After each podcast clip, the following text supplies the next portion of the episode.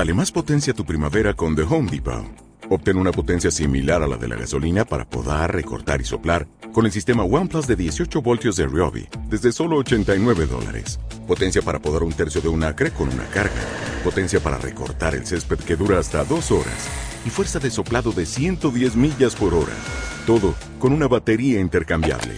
Llévate el sistema inalámbrico OnePlus de 18 voltios de Ryobi. Solo en The Home Depot. Haces más. Logras más.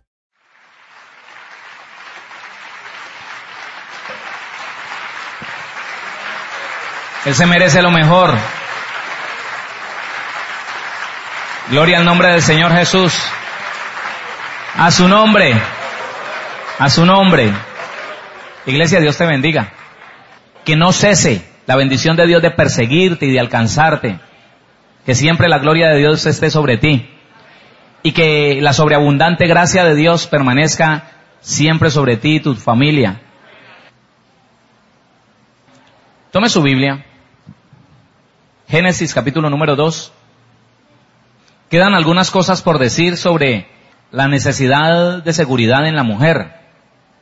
Pero bueno, yo creo que lo más importante, la esencia la tiene, ¿sí o no? Ahora miremos lo que dice la palabra capítulo número 2, versículo 21. Léalo conmigo. Génesis 2.21 dice, entonces Jehová Dios hizo caer sueño profundo sobre Adán, y mientras éste dormía, tomó una de sus costillas y cerró la carne en su lugar. Y de la costilla que Jehová Dios tomó del hombre, hizo una mujer y la trajo al hombre. Ahora, yo quiero que vaya conmigo a primera carta a Timoteo. Váyase del antiguo al nuevo, porque si no sacamos rápidamente la enseñanza del antiguo, si no la sacamos a la luz del Evangelio, a la luz de la gracia, bueno, nos podrían quedar algunas dudas. Primera carta a Timoteo capítulo número 2. Vamos a leer un texto muy mal entendido aún por la subcultura cristiana y por algunos ministros que de buenas a primeras interpretaron la palabra cuando la Biblia dice que la palabra profética, la profecía de la palabra no es de interpretación privada, Dice el versículo 11, póngale atención lo que está diciendo Pablo, la mujer aprende en silencio con toda sujeción. Versículo 12, porque no permito a la mujer enseñar ni ejercer dominio sobre el hombre, sino estar en silencio. Y sigue diciendo, porque Adán fue formado primero, después Eva. Y Adán no fue engañado, sino que la mujer siendo engañada incurrió en transgresión. Bueno, quiero referirme al versículo 11 y al versículo 12. Hay un principio poderoso aquí en cuanto a la necesidad de seguridad que tenemos los hombres. Ayer hablamos de la necesidad de seguridad que tiene la mujer. ¿Usted entendió? El hombre tiene una necesidad de seguridad. Le repito, el hombre tiene una necesidad de seguridad. Estoy hablando de seguridad emocional. Y Dios ha dicho, Dios ha determinado que esa primera necesidad de seguridad la supla muy bien la esposa, la mujer. ¿Y cómo suple una mujer la necesidad de seguridad que es tan importante para el hombre? Muy sencillo. Aquí lo dice. Con respeto. ¿Con qué? La mujer aprende en silencio con toda sujeción. No que la mujer no pueda hablar. No que la mujer valga menos que el hombre, sino que como Dios le ha dado tanta sabiduría a la mujer. ¿Cómo? No oigo. Yo sé de la sabiduría que Dios le ha dado a la mujer. Entonces el Señor le está diciendo, mira, ese hombre va a percibir seguridad si tú como esposa lo respetas. Es un punto. Cuando el hombre se siente respetado por su esposa, él se siente seguro. Allá afuera, lo que hace el hombre es enseñorearse. Allá afuera lo que hacía el hombre era gobernar con mano dura a esa mujer, porque se enseñoreaba de ella y la trataba como un peón, como una empleada, o lo que es peor, como un animalito, como una mascota bonita a la que se le pegaba cuando no hacía caso. Pero en la vida cristiana, en la cultura de reino, el hombre que ha entendido su posición de gobernador, de dirigente, el hombre que ha entendido la responsabilidad que tiene de sustentar, de proveer, de dar, ese hombre que ha entendido el compromiso que tiene con Dios de suplir a su esposa en su necesidad de seguridad, cariño, ternura, romance, cuidado. ¿Hay alguno aquí? Mm, bueno, ese hombre que sabe que a esa esposa no la puede maltratar, ni la puede gritar, ni la puede insultar, por más que se equivoque. Entonces ese hombre ha entendido que cuando esa esposa lo respeta, cuando esa esposa se sujeta, como se lo mandó el Señor, él se siente bien, él se siente seguro. Dice, tengo una mujer de Dios a mi lado. Me equivoqué, levanté la voz, pero ella no me contestó como yo me merecía, sino que guardó silencio y se fue a traerme un juguito. ¿Ah? Oiga, esto confronta al hombre. Lo confronta porque cuando el hombre percibe de parte de su esposa respeto, él se siente seguro de lo que tiene, de lo que Dios le dio, y él no va a buscar otra mujer. De pronto el mundo lo que le ha vendido al ser humano, tanto al hombre como a la mujer, es que la prioridad número uno, tanto del hombre como de la mujer, es el sexo, el placer, el vestir bien, el andar bonito, el andar en un buen carro, una buena casa. Y la gente se ha dejado creer de eso, de tal manera que el consumismo los ha llevado a que si sale un equipo de sonido nuevo, no importa, con deudas o lo que sea, ahí está, y lo ponen a sonar duro, y abren las puertas, y abren las ventanas, y ah, se sienten orgullosos, se sienten seguros por un momento. Y entonces le son fieles a su mujer mientras que otra mujer no los mira. Pero cuando otra mujer los mira, se sienten esos machos que tienen que ir en pos de la conquista y se sienten seguros. Ah, hablando de que el último año tuve tres peladitas. Se sienten seguros. Pero esa seguridad se va al piso cuando las consecuencias del pecado, de la fornicación, del adulterio, vienen sobre esa vida. Ah, que ya empezó a, molestarle la próstata. Entonces ya no se siente tan seguro. Ah, que ya empezó el diablo a dañarle su naturaleza, su motivación sexual. Entonces ya no se siente tan seguro. Entonces ya la esposa se queda esperando a ver qué va a pasar con él y, mm, mm, entonces ya no se siente tan seguro. Pero en la vida cristiana, el hombre y la mujer tienen que saber, los dos tienen que conocer que la seguridad en el hombre viene a través, punto número uno, del respeto. ¿De qué? Y una de las cosas que dice Dios, uno de los frutos del respeto de esa mujer por ese hombre, es este. Léalo. Versículo número 11. La mujer, léalo,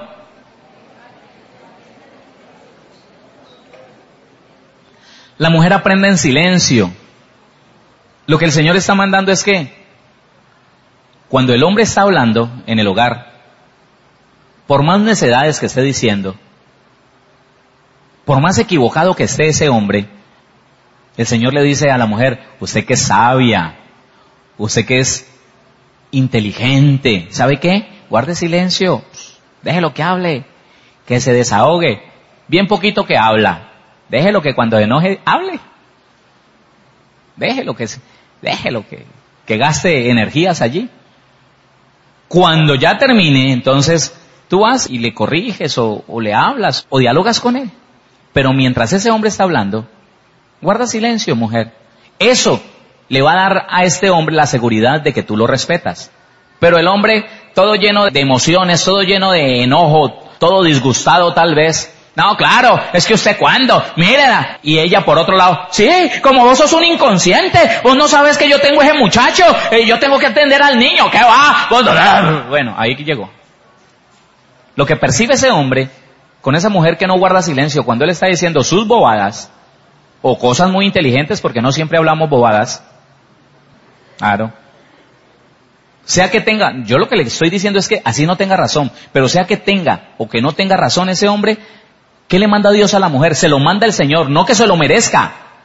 Que aquí la cosa es que entendamos, hermano, no es que la mujer se merezca, que el hombre sea tierno con ella, cuidadoso. A veces, hermano, mm, pero no importa, Dios dijo. Y si Dios dijo, hermano, tenemos que obedecer, ¿sí o no?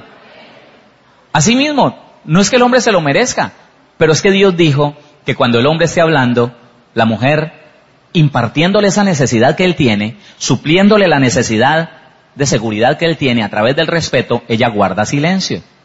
Y cuando termina, le dice, esposo, mm, ¿te puedo decir algo? Sí, diga. Usted que ha apuntado todo, ¿se aprendió la otra vez cuando hablamos de eso no? Apunte. Cuando usted vea que su esposo diga, venga, ah bueno, espérate, traigo la libreta de apuntes. Apuntar todo lo que diga. Entonces, dijiste eso, tener razón, me voy a corregir.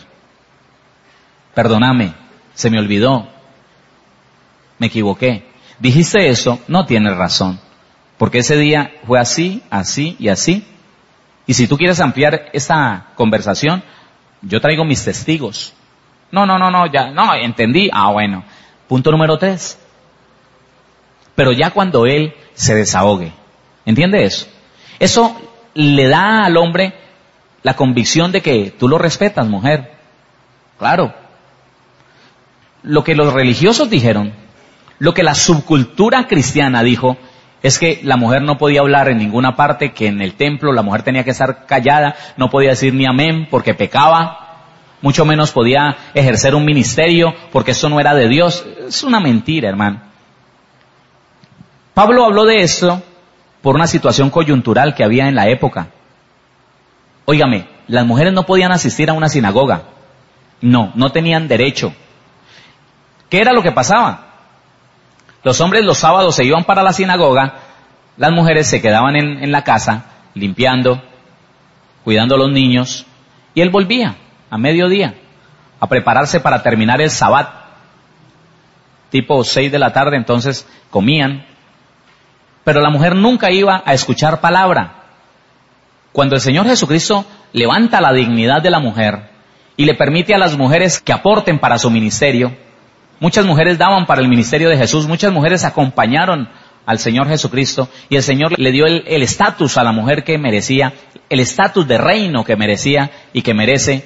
Entonces, cuando ya el Señor es crucificado, muerto y resucitado, Él durante 40 días enseña y se va, pero deja establecido unos grupos en las casas que se reunieran para compartir lo que el espíritu de la profecía les estaba trayendo. Quiero decirle, en ese tiempo no podían enseñar mucho los libros de Moisés, porque si iban a enseñar los libros de Moisés era para corroborar que las profecías sobre Jesús sí estaban ahí y que eran ciertas. Pero cuando ya ese tema se agotó, que ya empezó el Señor a formar la iglesia, la nueva iglesia, el nuevo tiempo, la nueva dispensación, entonces fue necesario que el Espíritu de Dios como espíritu de profecía, empezar a tomar un hermano, otro hermano, tomaba al que estaba como anciano, que era el pastor en ese tiempo, y en ese tiempo entonces se empezaron a llevar las mujeres.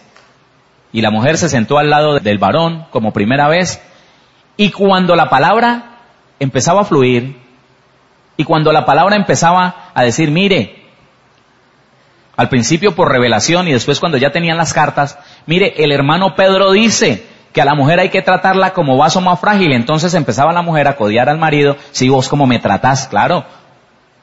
Claro, porque la cultura judía era que la mujer no servía sino para procrear hijos. No más. Y nacía una mujer, después del embarazo de una madre, nacía, y, y era mujer, cerraban las cortinas en las viviendas israelitas y apagaban las luces, estaban de luto. Ellos decían que porque se había perdido la posibilidad de que naciera el Mesías. Mentiras, porque tenían una discriminación de sexos terrible. De tal manera que cuando vieron ese desorden, que ellas empezaron a reclamarle, porque ellas sabían la dignidad que el Señor les había dado, y empezaban a reclamarle, sí, oí lo que está diciendo, y vos, entonces ya perturbaban la paz en el culto, en la reunión. Entonces mucha gente le escribió a Pablo diciéndole, Pablo, ¿qué hacemos? Hay un reclamo tremendo, hay un desorden tremendo y recuerda lo que el Señor Jesús dijo, que todo en el culto, todo en la vida del cristiano se debe de hacer en orden y decentemente. Entonces Pablo, en esta carta y en la carta a los Corintios, dice, mire, ah, ah, un momentico, que haya orden, que la mujer no hable en el culto, que si algo no entendió, espere a llegar a la casa y le pregunte a su marido. Pero él nunca prohibió el ministerio de la mujer, jamás, nunca.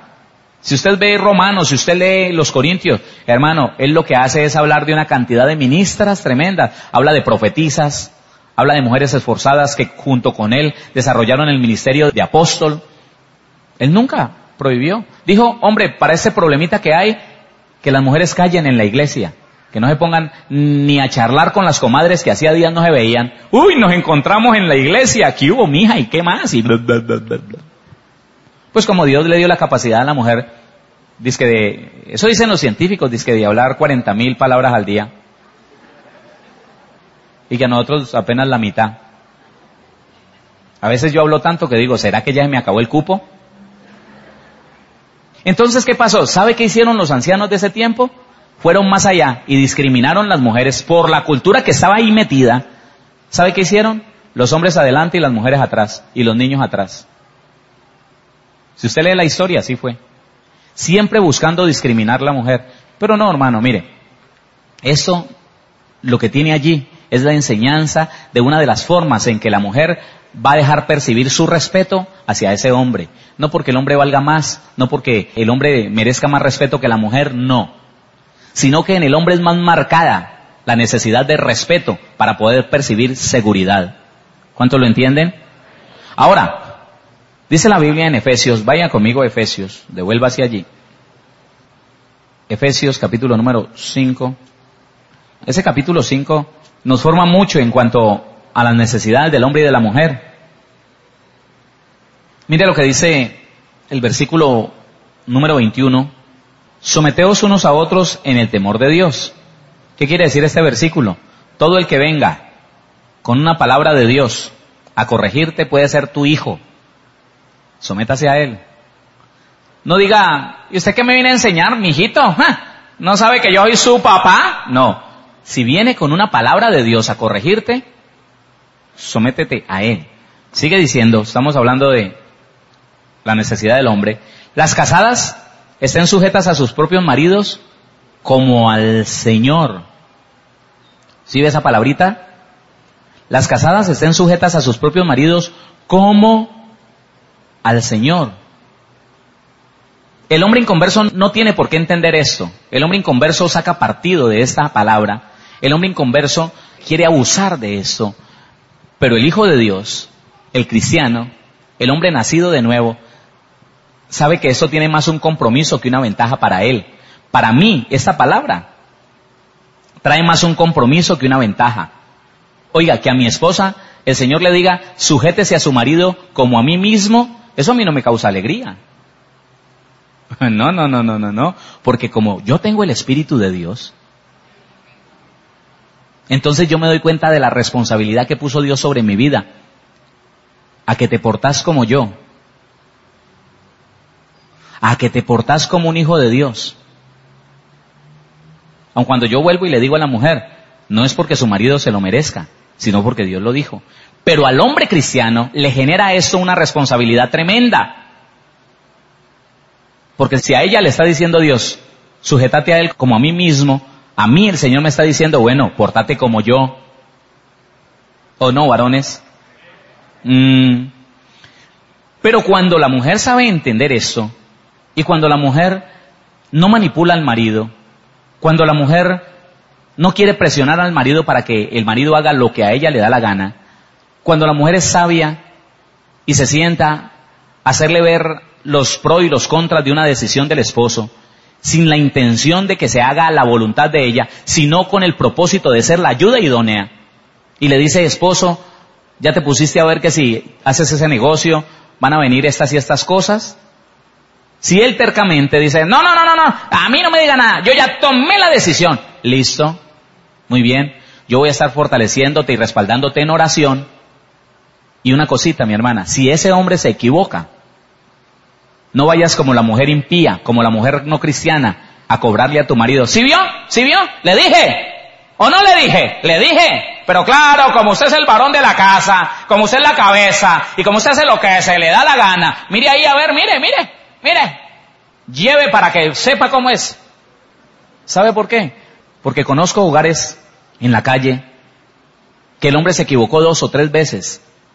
Y ellas, la mujer, aprovechó esto para hacerle creer a él que él era un bruto, que era un incapaz, y que era necesario que él le cediera la autoridad a ella, porque ella más sabia, más entendida, era la que tenía que llevar las riendas del hogar. Y el hombre se lo creyó y se dejó anular. Le digo cómo, los conozco hoy. Hoy, cuando él tiene sesenta y tantos años y ella tiene una edad parecida, él se siente incapaz de hacer las cosas. Él quiere ser como chistoso, como el chistoso de, la reunión para poder llamar la atención, porque sabe que aún los hijos llegan buscando a la mamá. ¿Qué opa? ¿Dónde está mi mamá? ¿Qué hubo, mami? La abrazan. Y la plata es para la mamá. ¿Y qué más, mami? ¿Qué tal? Y, el papá habla y, ay, sí, papá, no, usted, eh, sí, mamá, ¿y cómo te La llaman del exterior y, entonces contesta el papá y el, ¿qué hubo, papá? ¿Cómo está? ¿Bien? Sí, bueno, eh, pásame a mi mamá. Y con la mamá sí hablan y hablan. A él lo ignoran. Porque él un día se creyó que era tan bruto y tan ignorante que tenía que dejarle la autoridad de ese varón. Óigame, esas son las dos cosas que nos han enseñado. Por un lado, la cultura arábica, cultura machista, cultura de muchas mujeres, cultura de muchos matrimonios, culturas de harén. Y por otro lado, la cultura española, donde pusieron a María como la madre de Dios, la reina del cielo, que era la que gobernaba el hogar, y entonces los hombres españoles se sometieron, y es lo que la mujer diga, y todo eso, esa revoltura que traían, lo trajeron a este continente, y por un lado, es un gobierno matriarcal, un gobierno de la mujer, donde ella es la que dice, donde ella es el fierro, ella es el riel de la casa, ella es dura, y él es una bondad tremenda y tenga cuidado. Si usted se sorprende, mi hermano, tratando de llamar la atención, diciendo chistecitos, es porque le quitaron la autoridad y no tiene nada serio que hablar en una reunión. Tenga cuidado. Entonces, ¿de aquí qué podemos decir? Aquí hay otra forma de hacerle percibir respeto a ese marido. Óigame, ¿sabe cómo? No lo corrija delante de los demás. No lo corrija en público. Que hay algunas esposas, bueno, digamos que habían en otro tiempo. Esposas que eran expertas. Por eso algunos hombres dejaron de hablar ya. Lo único que dicen son chistes. Y ella, ay, usted tan ocurrente, ay, baje para la cocina más bien. Pero antes de eso, en ese proceso, él empezaba a decir, a contar algo, hmm, lo que nos pasó la otra vez que fuimos al río. Ah, ¿Y qué te pasó? No, que íbamos en el carro y de pronto eh, nos pinchamos. Íbamos como, hacía como 10 minutos habíamos salido de la casa. No, ¿cuál? Ese día no fue, dice ella. Ella que todo lo sabe, que tiene la memoria más fresca porque la mujer es más de datos, ¿sí o no? Es más de detalles. No, no, no, no, ese día no fue. El día que íbamos para el río, no, eso no fue ese día. Ah, bueno, entonces, ¿cómo queda el anulado? ¿Sigo hablando o no sigo hablando? ¿Era una bobada lo que estoy diciendo? Entonces de pronto es valiente él, de pronto es valiente y sigue hablando y dice, bueno, ese día, ese día nos varamos y nos vamos a dar cuenta y me habían sacado el gato. Ve, no teníamos gato, ¿cierto mi amor? Sí, pero yo no sé qué día. Porque como ella quiere, no ha entendido, ella quiere eh, sobresalir. Sí, ese día que nos varamos, ese día que nos varamos, pues, ay mijo, pero es que usted enreda todo. Y entonces paramos un hombre que iba pasando en un Renault, ¿cierto? ¿Cuál Renault? Ese era un Mazda. Ah. Y si ese pobre hombre termina su relato, es muy guapo. Y las mujeres preguntan, y las mujeres reclaman, y le dicen a los hombres, no, es que nosotros vamos a visitar a, mi mamá, o vamos a visitar a, mi hermana, o vamos a visitar a tu hermana, y vos te vas con mi cuñado por allá para el patio y no te gusta compartir con nosotros, ¿por qué será? ¿Por qué será? Porque es que cuando al hombre ya le afecta eso, cuando ya el hombre se da cuenta que esa mujer está para hacerlo avergonzar, que no lo respeta, entonces lo mejor que puede hacer él es, vení, vamos para allí, los dos solitos, y ve que viene alguien, entonces, bueno, después charlamos. De pronto ha notado eso. Y es porque una necesidad del hombre en cuanto a esa seguridad que él quiere percibir, que viene a través del respeto, es que usted no lo corrija en público. No lo corrija en público. Vuelvo y le digo, déjelo que hable. Después en la casa le decís, ¿no te acordaste que eso no fue sábado y no domingo? ¿Y que no íbamos para ríos y no para piscina? ¿Y que no fue un Renault sino un Mazda? ¿Y que el hombre que nos ayudó no fue un hombre y no una mujer? ¿No te acordaste? Ay, es que esta cabeza, no, yo voy a orar por ti para que tengas una mejor retentiva. Ah, eso lo va a agradecer ese hombre. Ese hombre va a decir, qué bendición. Mi mujer pudo avergonzarme delante de todos y no lo hizo. Qué bueno. Tengo una mujer que me respeta y eso le da seguridad. Aló. ¿Sabe? Un cristiano, no lo voy a justificar, es mal cristiano, no se preocupe. Pero un cristiano sabe qué me dijo? Que por qué había cambiado la mujer. Que porque la mujer siempre que él hablaba ya ella tenía un espíritu de repudio y nunca nadie se lo dijo. Entonces él hablaba y, ay, usted otra vez, ah. Pero ¿qué tiene? Pero yo te estoy diciendo, no, pero es que es bobadas que usted habla. Él decía algo, va a empezar con los muchachos otra vez. Eso es otra cosa. Mujeres, el hombre tiene que percibir de tu parte el respeto en que no lo desautorizas delante de tus hijos. Qué feo es eso, hermano. ¿Ah? ¿Dónde está fulano? ¿Y qué está haciendo? Venga, venga, venga, hágame el favor y venga. Ya se la vas a montar. Déjalo, que él está haciendo tarea. No, no, pero es que yo necesito que vaya a la tienda. Pues manda al otro. Porque ella quiere gobernar y no se da cuenta. ¿Y por qué voy a mandar al otro si a mí me da la gana mandar a este? No, ese hombre no dice eso, sino que dice, bueno, mándalo a vos. Decímele que me traiga tal cosa. Pero lo que el hombre dice es, bueno, ¿y entonces qué hago? Ah, usted, y empieza a alegar por otras cosas, pero no le reclama lo que le debería reclamar. ¿Qué le debería reclamar? Respeto. Porque si él supiera la necesidad que tiene, esa necesidad que le da la seguridad, hermano, por favor. Pero él no lo sabe. Entonces ya se irrita con ella y empieza a alegar por otras cosas. Ah, me largo de aquí, mire, y usted dejó eso por ahí tirado, eh, mire, a ver, y le reclama de otras cosas, pero no reclama lo que debería reclamar. Respeto. ¿Y cuántos años, mujeres, buenas esposas, no digo que sean malas, buenas esposas, le han privado, óigame, de la autoridad de ese hombre con los hijos? Cada vez que habla, ay, pero, ah, déjalo. Y entonces se llena él de enojo y le dice, te voy a, ¿y por qué lo vas a castigar? Tampoco por eso, no, no señor. Ah, bueno. Entonces críalo vos.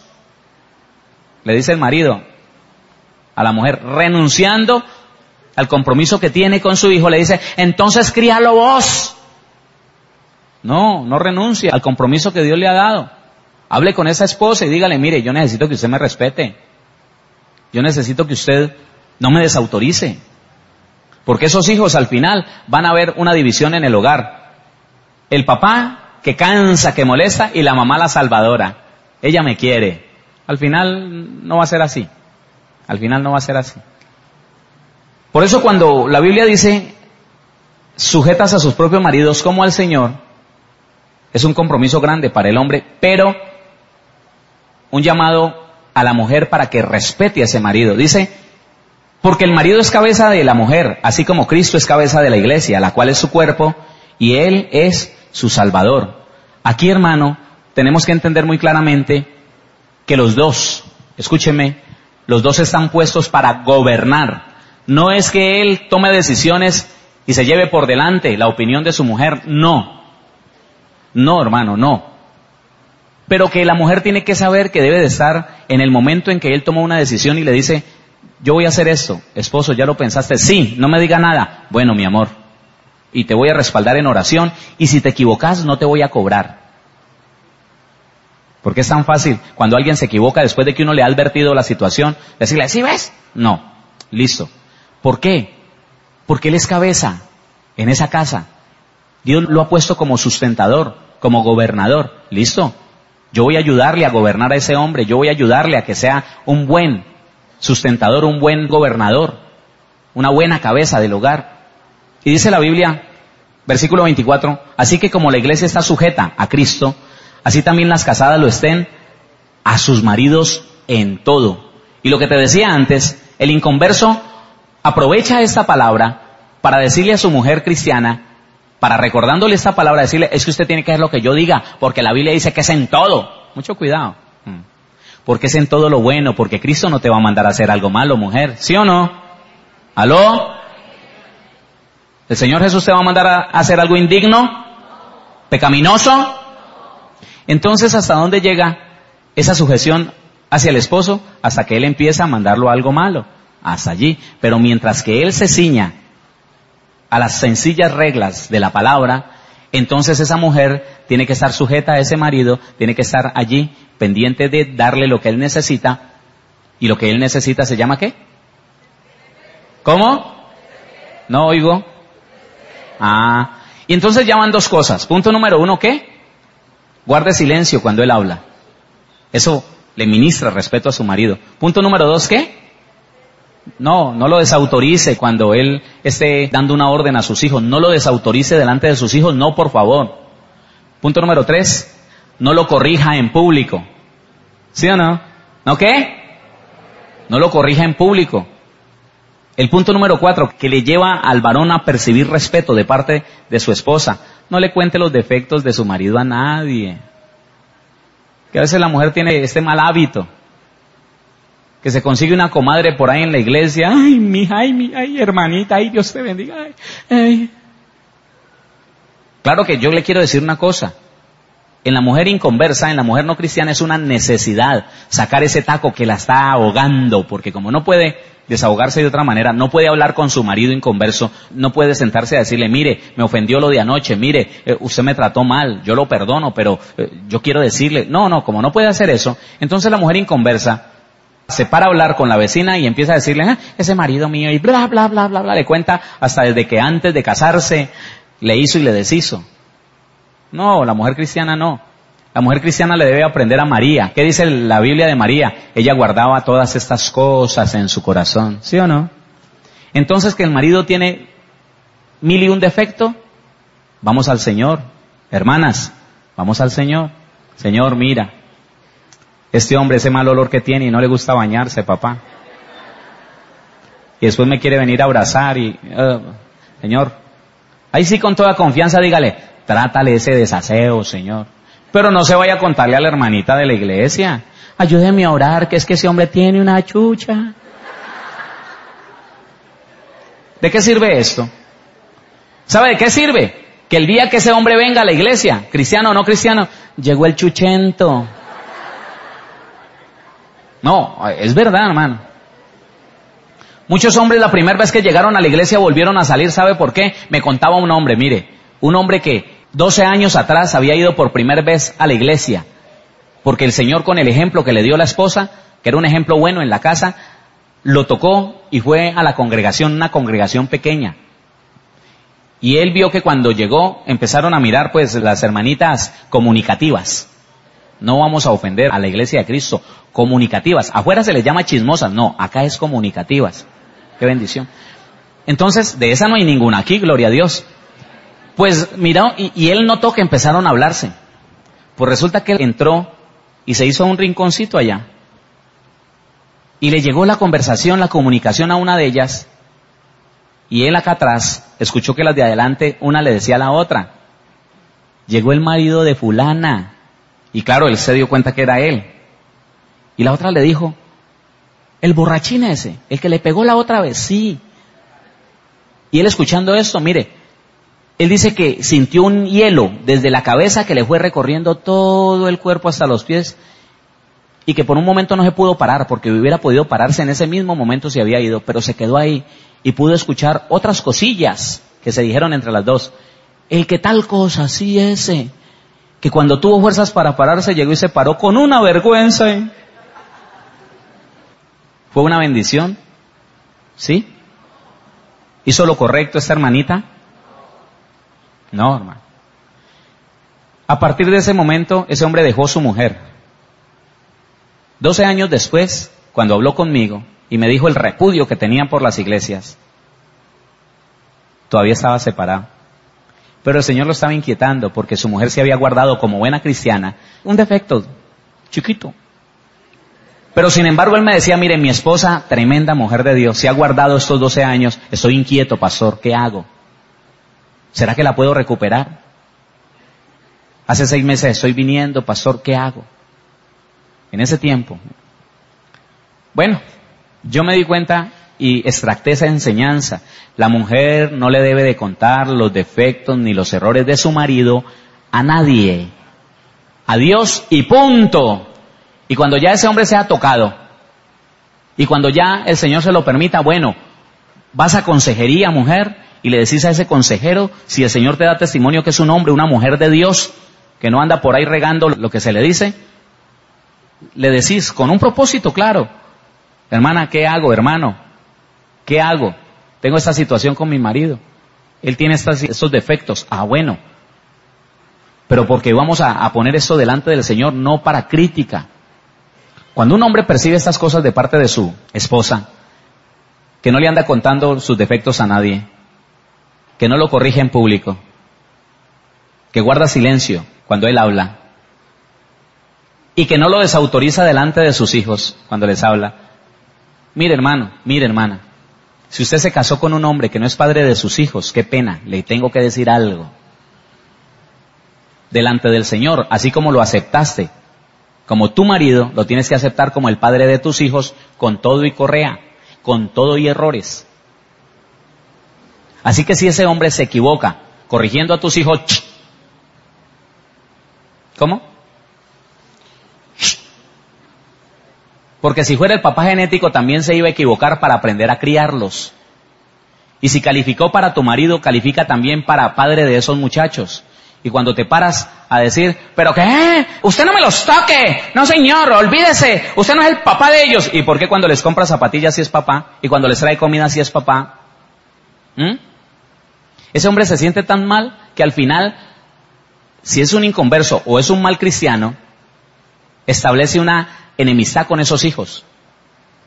Los repudia y empieza a verlos como sus enemigos, como los que no le dejan acercar a su mujer y son dos familias en una, en contienda. La mujer y sus hijos y él, que se siente solo, porque cuando se trata de los hijos, la mujer corresponde a sus hijos y ahí sí se le olvida que él es el marido y se siente mal y muchos se van y se consiguen otra mujer y después, el diablo me quitó mi marido. No, tu irrespeto te lo quitó. Lo echaste fuera con tu irrespeto. Porque el mayor, la mayor necesidad para la seguridad en el hombre está en el respeto. Varón, si usted pensó que la mayor necesidad que usted tenía era la necesidad sexual, no es así. El mundo te vendió eso, pero no es así. Hay personas, hay hombres que se deleitan en el acto sexual con una mujer, pero esa mujer no los respeta, los maltrata, los maldice, los insulta.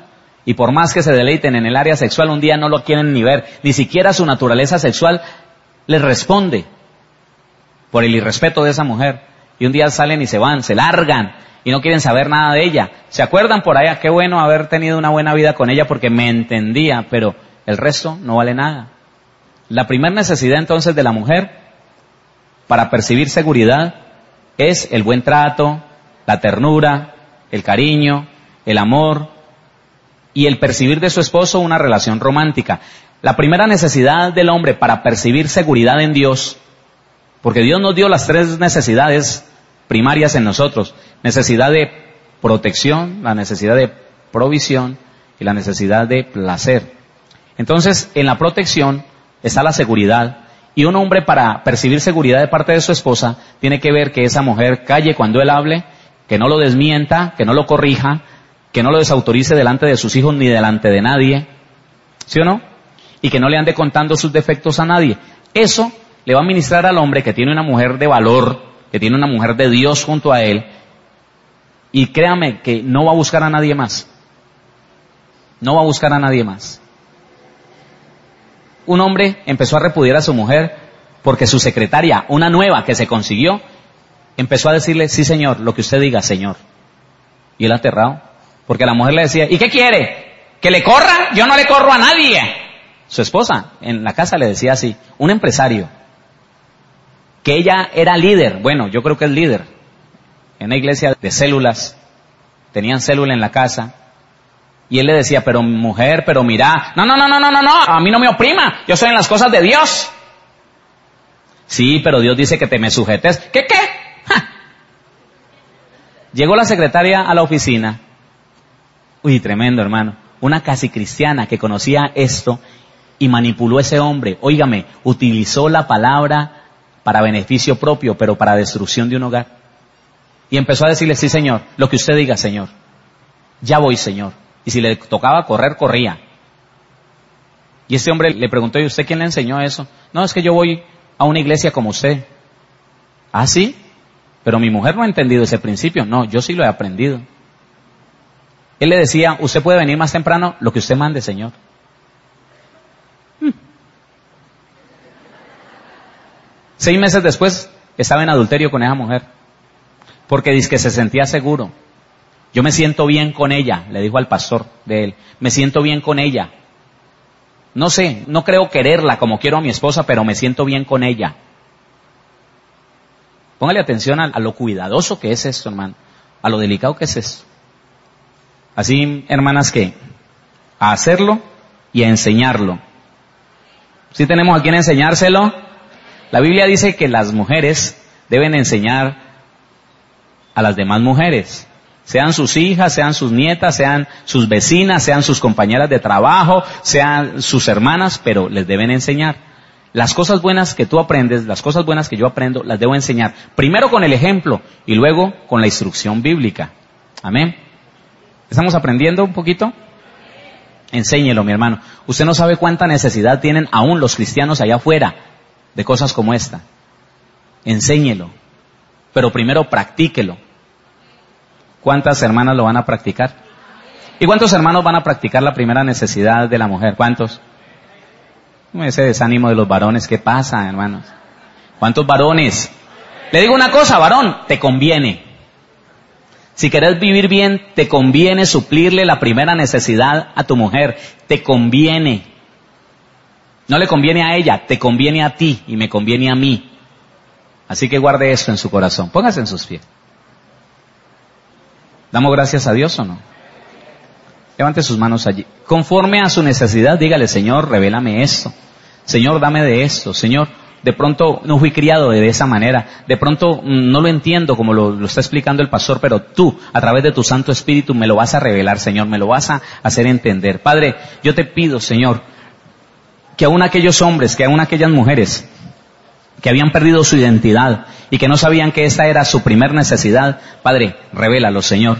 Establecelo en el orden bíblico, tanto a mi hermano como a mi hermana, como a mí, Señor. Establecenos en el orden bíblico, Padre, para que podamos fluir, para que podamos fluir, Señor, tanto en suplir las necesidades de nuestra pareja, Señor, como estar dispuestos a recibir esa bendición tan grande de que nuestra esposa, nuestro esposo, supla nuestras necesidades, Señor. Obra en nuestra vida, papá. Obra en nuestra vida desarraigando de nosotros toda cultura humana, toda cultura que no sea nuestra cultura del reino, Señor. Rechazamos el machismo, rechazamos, Señor, Padre, todo gobierno matriarcal, todo gobierno de la mujer lo rechazamos, lo rechazamos, lo echamos fuera de nuestra vida, fuera de nuestra familia. Padre, queremos estar dentro del orden divino, queremos estar dentro del orden bíblico, Señor, rechazando, Padre, todo lo que no te pertenece, para vivir conforme a tu palabra, para vivir conforme a tu enseñanza, conforme a la cultura celestial. En el nombre de Cristo Jesús, Señor, llénanos con tu palabra, llénanos con tu presencia, convéncenos, Señor amado, de esa verdad tan poderosa y ayúdanos a empezar a vivir en esa bendición tan grande, a fluir Señor, en suplir nosotros las necesidades de los demás para la gloria de tu nombre. Señor, para que nuestro hogar sea restaurado, para que las emociones de esa mujer, Señor, que han sido heridas, para que las emociones de ese varón, Señor, que han sido ofendidas, sean restauradas en el poder y en la autoridad de tu palabra, en el nombre de Cristo Jesús. Señor, yo declaro vidas en el orden divino, siendo ministradas y ministrando conforme a tu palabra supliendo las necesidades y siendo suplidas sus necesidades conforme a la verdad de tu palabra. En el nombre de Cristo Jesús. Gracias Señor. Gracias por familias bendecidas, prosperadas, sanas. Déselo fuerte a Él.